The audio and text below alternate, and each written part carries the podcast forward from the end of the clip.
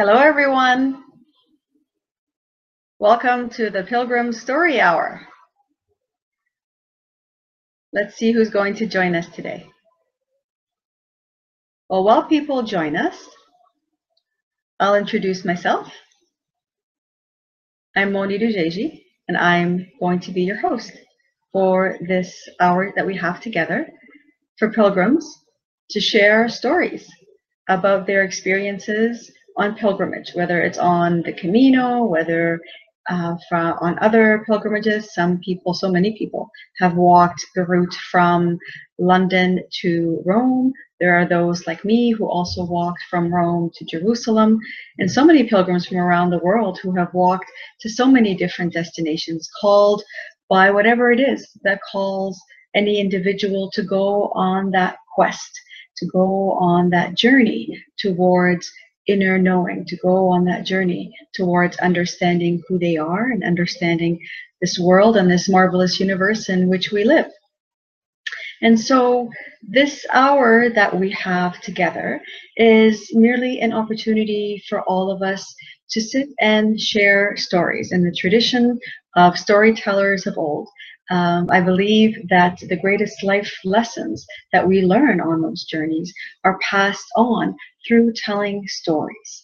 And so I will begin by telling you one of my stories, especially related to a specific theme. And this is what I would like to do every week that we have these broadcasts or that we have this time together is to choose a theme and to tell a story around that theme.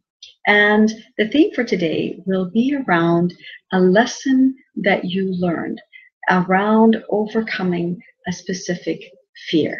And so my my story that I will begin with today is one that I experienced as I was embarking on my personal journey walking from Rome to Jerusalem. Now, I should mention that I had walked the Camino only a few months earlier. This was back in 2001, and it was at a time when the Camino just wasn't the popular thing that it has uh, become today. But I walked the Camino, and I was fair, I was feeling fairly confident in my ability to walk alone. And it was something that I had learned and developed on the Camino. So I had come off the Camino around August of that year feeling fairly confident in myself, feeling that I had overcome a lot of fears, especially the fear of a, of a woman walking alone. And so the calling to walk from Rome to Jerusalem really felt like that. It really felt like just go and you'll be okay and you'll you'll receive what you need as as you are walking. And I began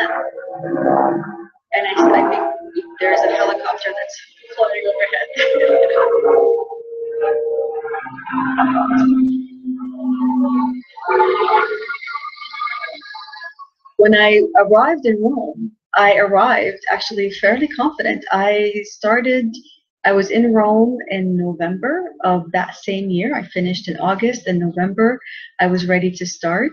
I had already just met Alberto, the pilgrim who would accompany me, but he wouldn't be joining me until I didn't I didn't know when. And so I was prepared to walk alone. And I began feeling rather confident. You know, I, I arrived at the at Vatican City, which was my my starting point, and I had started there because I had heard that Rome that for those who don't know, and this is a story that I heard actually on the Camino, which I will tell here. I had heard that there are three paths of initiate, initiation or spiritual awakening for those who are on the path that each in, that each individual should walk if they want to get a deeper knowing of, of who they are. And the first walk or the first route is actually Camino de Santiago. And that particular path is called the Way of the Sword. And it is the place where you battle your fears and you discover your strength. So this is the one of the paths. There's another path that leads to Rome. And that path is called the Way of Love. And it is the place where you learn about the meaning of love and not just simply love between humans and relationship love, but love in the grandest sense, divine love, no matter how you choose to define divine. And finally, there's a route that leads to Jerusalem. And that path is called the way of the soul. And the way of the soul is the place where you connect with your highest self and connect with your highest purpose and the reason that you are here and what it is that you are here to offer in service, in love to the world. And when I heard about Jerusalem, for me, I was like, this is what I'm going to do. I'm just going to walk this path to Jerusalem to connect with my soul. And I felt fairly confident in my in my ability to do it. And I thought, as I said, I had conquered my fears. There's nothing else that I need to, to worry about.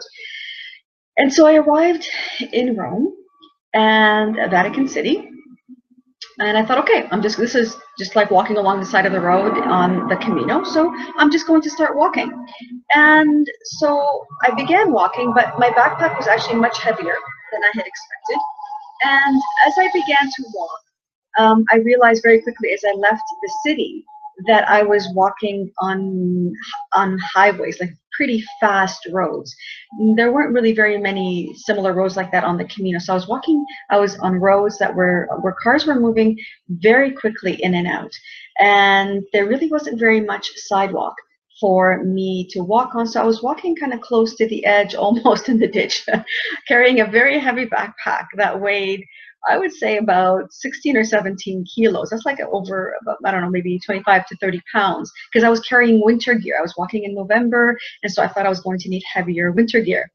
And cars started honking at me, and whereas on the Camino, that would have been a good thing because they would have been kind of saying, you know, buen camino, and on the road, they were kind of motioning for me to kind of get off the road. Like, what are you doing, you crazy person, walking on the side of the road? And so I, I was starting to feel a little bit nervous about what I was doing. And the nervousness of walking on the side of the road was one, but then the other fear started to come out, which is around, uh, which emerged when I started to see cars with men driving past, slowing down, taking a look, a couple of them looking for quite a long time some of them actually slowed down and asked me if they could offer me a ride if I needed a lift. And that's when I started to relive the fear, the initial fear that I had on the Camino, which is, you know, I'm, I'm walking alone. But unlike the Camino, I was on the open road. There was, there is really no infrastructure to support the pilgrim on this kind of a path to Jerusalem. There's actually no path. There is nowhere for you to sleep. There are no albergues. There's nothing to really support you. I was literally just a woman with a backpack walking on the open road. And nobody really knew that I was a pilgrim. Like nothing identified me as a pilgrim. I was just to them, to outside eyes, I was merely a backpacker. And so I started to feel nervous and I thought, oh, maybe this really wasn't such a smart idea. And I kept on walking, and my destination was the just to get to outside of Rome, just to the outside of the city limits, where the map that I had bought said that there were hotels, a, a hotel. There was one hotel, and I thought, okay, that's what I'm going to do. I'm just going to get to the outside of the city. I'm just going to sleep in the hotel, and that'll be it. I'll, I'll feel safe, and I'll reevaluate my decision for to continue going the next day. And I, as soon as I was arriving kind of near the hotel, I saw a sign for a campsite. And I paused for a moment and I stopped and I and I looked. And I thought maybe I need to confront this deep fear that I have of a woman walking alone. You know, anything can can happen. You know, the deepest fear of every woman. Stop, you get stopped, you get picked up, you get killed, left on the side of the road. I mean, nobody knew where I was walking exactly. Nobody had any idea. Nobody was waiting for me, as pilgrims do, to kind of check and check on me to see if I was okay. And so when I saw the campsite, I thought I had a I had actually a tent with me. I had basic camping gear in the beginning because I didn't know how I was going to sleep and where I was going to sleep. And so I decided that I would go and camp out to actually confront that fear because experience had taught me before that if I don't confront that fear, if I don't face it head on, then there's a good chance it's just going to fester and it's just going to manifest and show itself in other ways.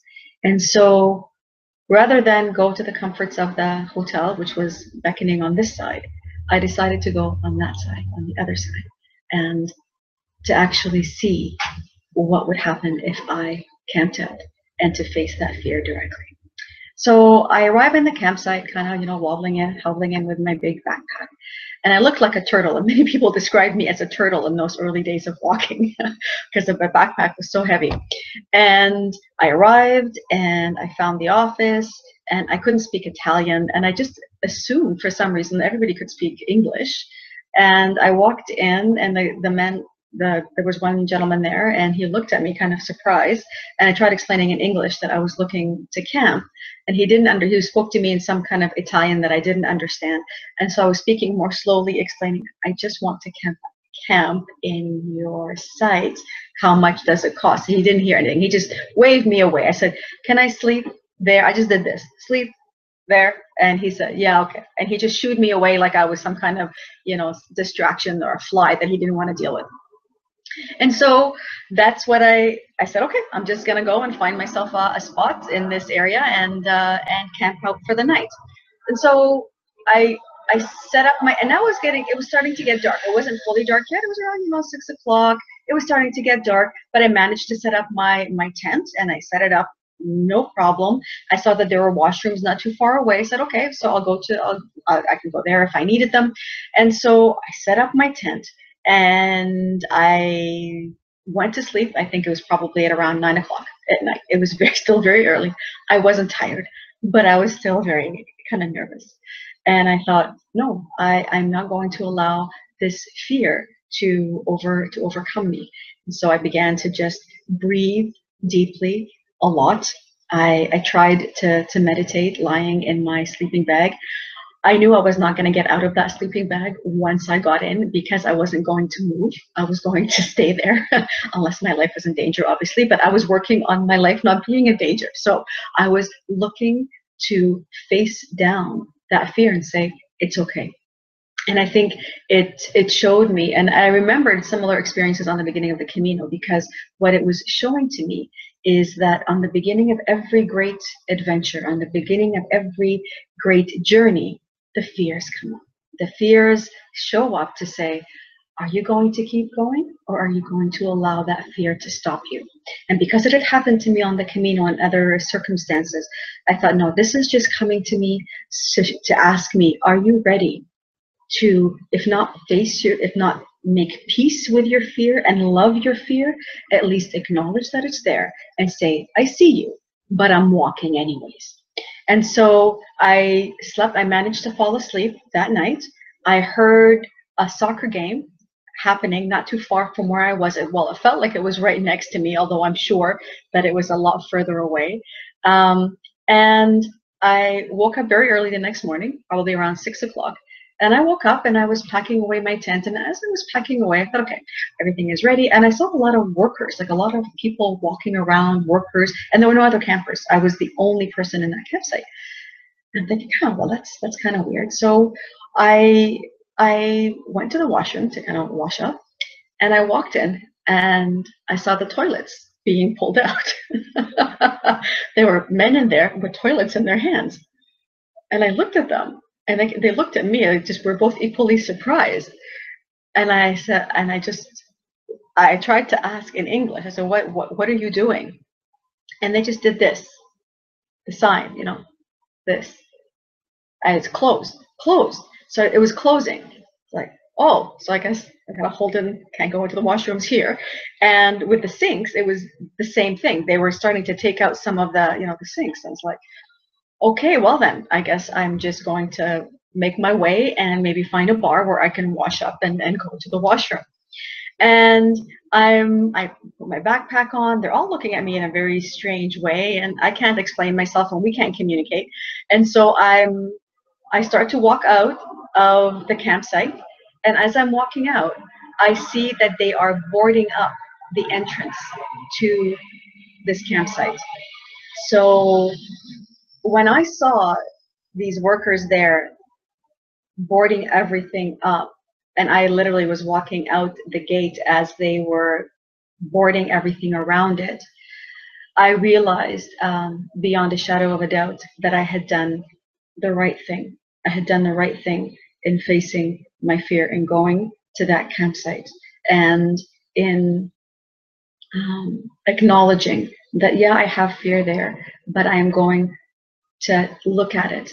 I'm going to try and calm that fear down as much as possible.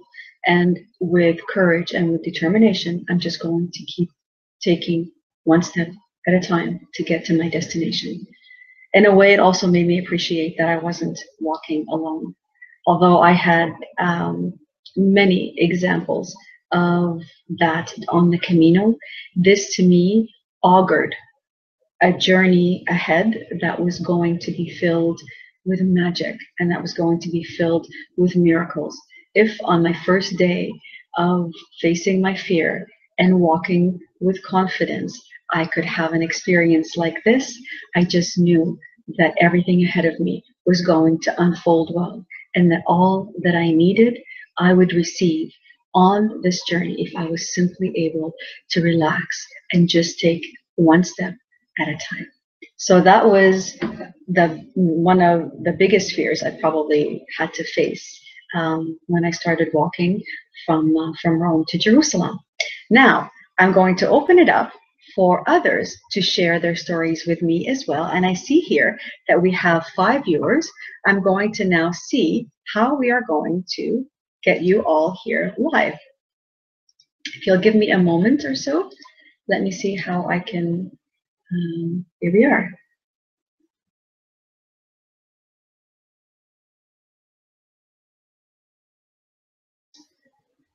Are you there? Are you all connected to me? Nope, I don't see anyone here. Okay, let me see if I can bring you on. Is anybody on here? Let's see. Can I'm going to try and add people to this. I'm going to pause for a moment and I'll be right back.